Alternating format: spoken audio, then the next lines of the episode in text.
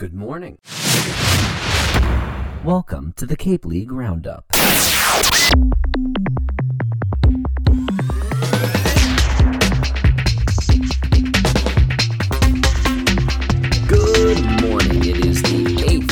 August 2022, 8 8, if you will. I'm Chris Lynch. This is the Cape League Roundup podcast, and let's get started with a real successful day for the Brewster Whitecaps. They win the first game of the Eastern Division Final against the YD Red Sox 6 to 3, and they ride a hot offense that gets them into uh, some really good momentum.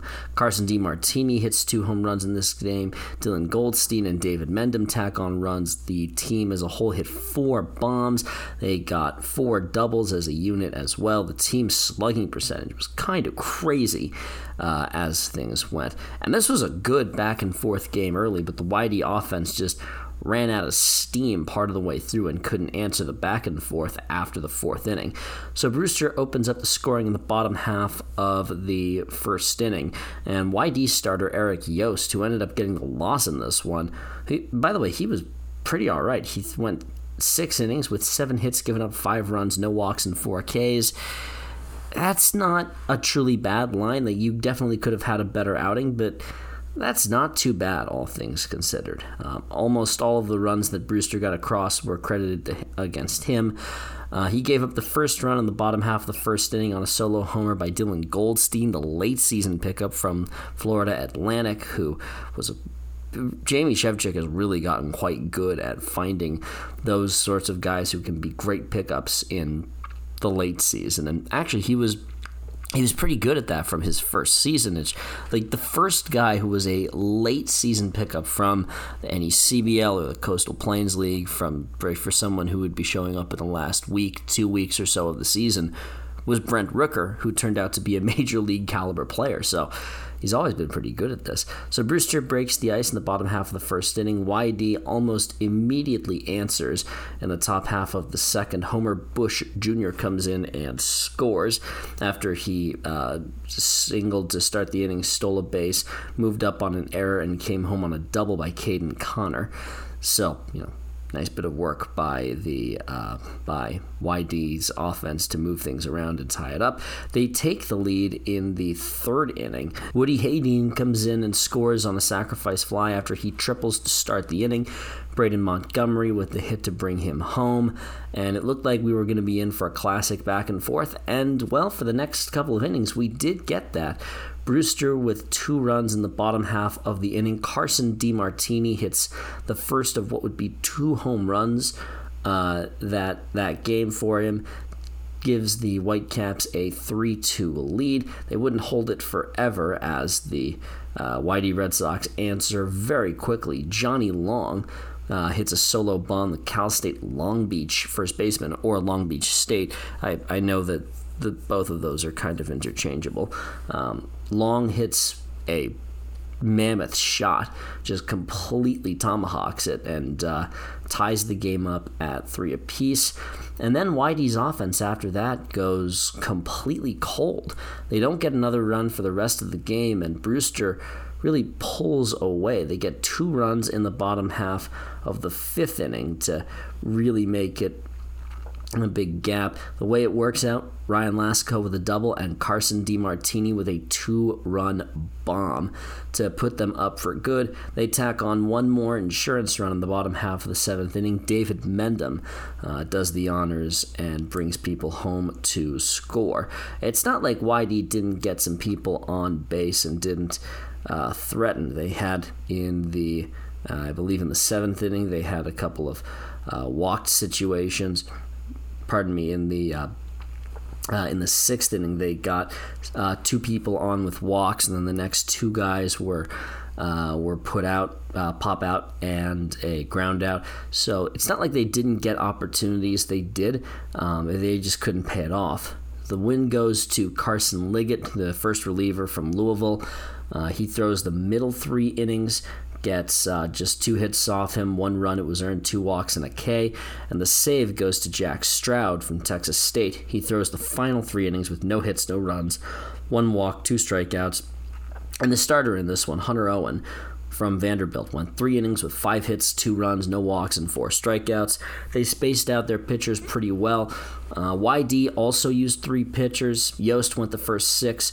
They brought in uh, Aaron Calhoun from Oklahoma, who mm, only threw a third of an inning, gave up two hits, a run, a walk, and a K. They then brought in Sean Gamlin from Rhode Island College to just try and uh, keep things at bay. Gamlin actually pitched very effectively. One hit, in an inning and two thirds, no walks, no runs, and three strikeouts.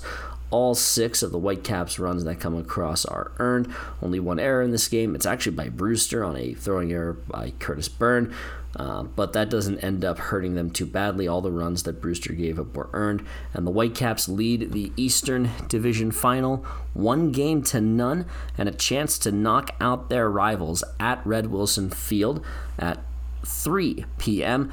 Yeah, because um, uh, because neither of these fields have lights, they're making it a point of you have to start these games either like right on time. So they made it a point we had to start our game right at four o'clock, and uh, first pitch for our game was actually 4:03. So we actually didn't do that good a job of it. But it only took two hours and 47 minutes. These were both pretty quick games, as we'll talk about with the Hyannis and Bourne game in a moment. Both of these were pretty brisk games 247 for the Brewster YD game and 246 for the Bourne Hyannis game. This was this is pretty well played, pretty brisk and quick baseball. So again, Brewster up one game to none. They'll go to YD tomorrow. The Whitecaps will be sending Ryan Yer from Oklahoma State to the bump to try and seal the door shut on the YD Red Sox season. YD hasn't actually listed a probable yet for that game. A Whitecap win puts the Whitecaps in the finals for the second year in a row and for the third time since 2017. And currently, there is a chance that it would be the Bourne Braves in the finals again. That would be the third time that those teams would have met up in that time frame. So let's get to that other game. The Braves beat the Hyannis Harbor Hawks four to three, and they really ride the strength of a hot first inning. Bourne plates three in the bottom half of the first to blow the scoring open. A ground rule double for Evan Slight to bring home Matt Shaw. Slight then scores on a single by Josh Kuroda Grauer. Uh, Matt Shaw also had a single that brought in Bryce Elbin earlier on in the inning that really put the game at uh, 3 0 in YD's favor. Hyannis plated two runs in the third inning and showed some real life, looked really pretty solid. Uh, Drew Erhard with a single and a tack on error by the uh, third baseman of the Bravos that brought in Tito Flores. Mitch Jebb then comes in and scores on a bases loaded walk by Pancho Ruiz, but they're unable to get anything more out of it. And really, I think that's the single game that that's the single point in the game that you can point at as the biggest missed opportunity for the Harbor Hawks. As the Braves get a run in the bottom half of that inning, Chris Brito comes in and scores on a wild pitch. And then it's a 4 2 game. Hyannis gets one run back in the fifth inning. And then, other than that, they really don't get much of anything else across. That one run they got home, um, a double by Pancho Ruiz that brought in Jackson Ross. And on the play, Drew Erhard is thrown out at uh, at the plate for the final out. They tried getting aggressive. It would have been the tying run on that play, and instead of tying the game, they run into an out, which that's really tough for uh, for them. And by the way, it's worth noting both of these teams only used two pitchers the whole game. Hyannis sent Jay Driver out to the bump from Harvard. He threw the first six innings, gave up five hits, four runs, a walk, and nine strikeouts. Had some real good high points, but he's kind of the tough luck loser. Holland Towns from Mississippi State throws the final two innings of the game, gives up a hit, a walk, and strikes a guy out. He did a good job in keeping the uh, opposition in check, but not quite enough to get the uh, offense that they needed. Bryce Cunningham started this game, gave up three hits, three runs, only one of them earned. Gave up three hits, three walks, and eight strikeouts. But really, the star of the show for the Braves in the game tonight is Sean Culkin from James Madison. He throws the final four and one thirds innings, gives up four hits, no runs, no walks, three strikeouts. The six foot six, 220 pitcher from JMU looks just fantastic and pitches the Braves into a well earned victory.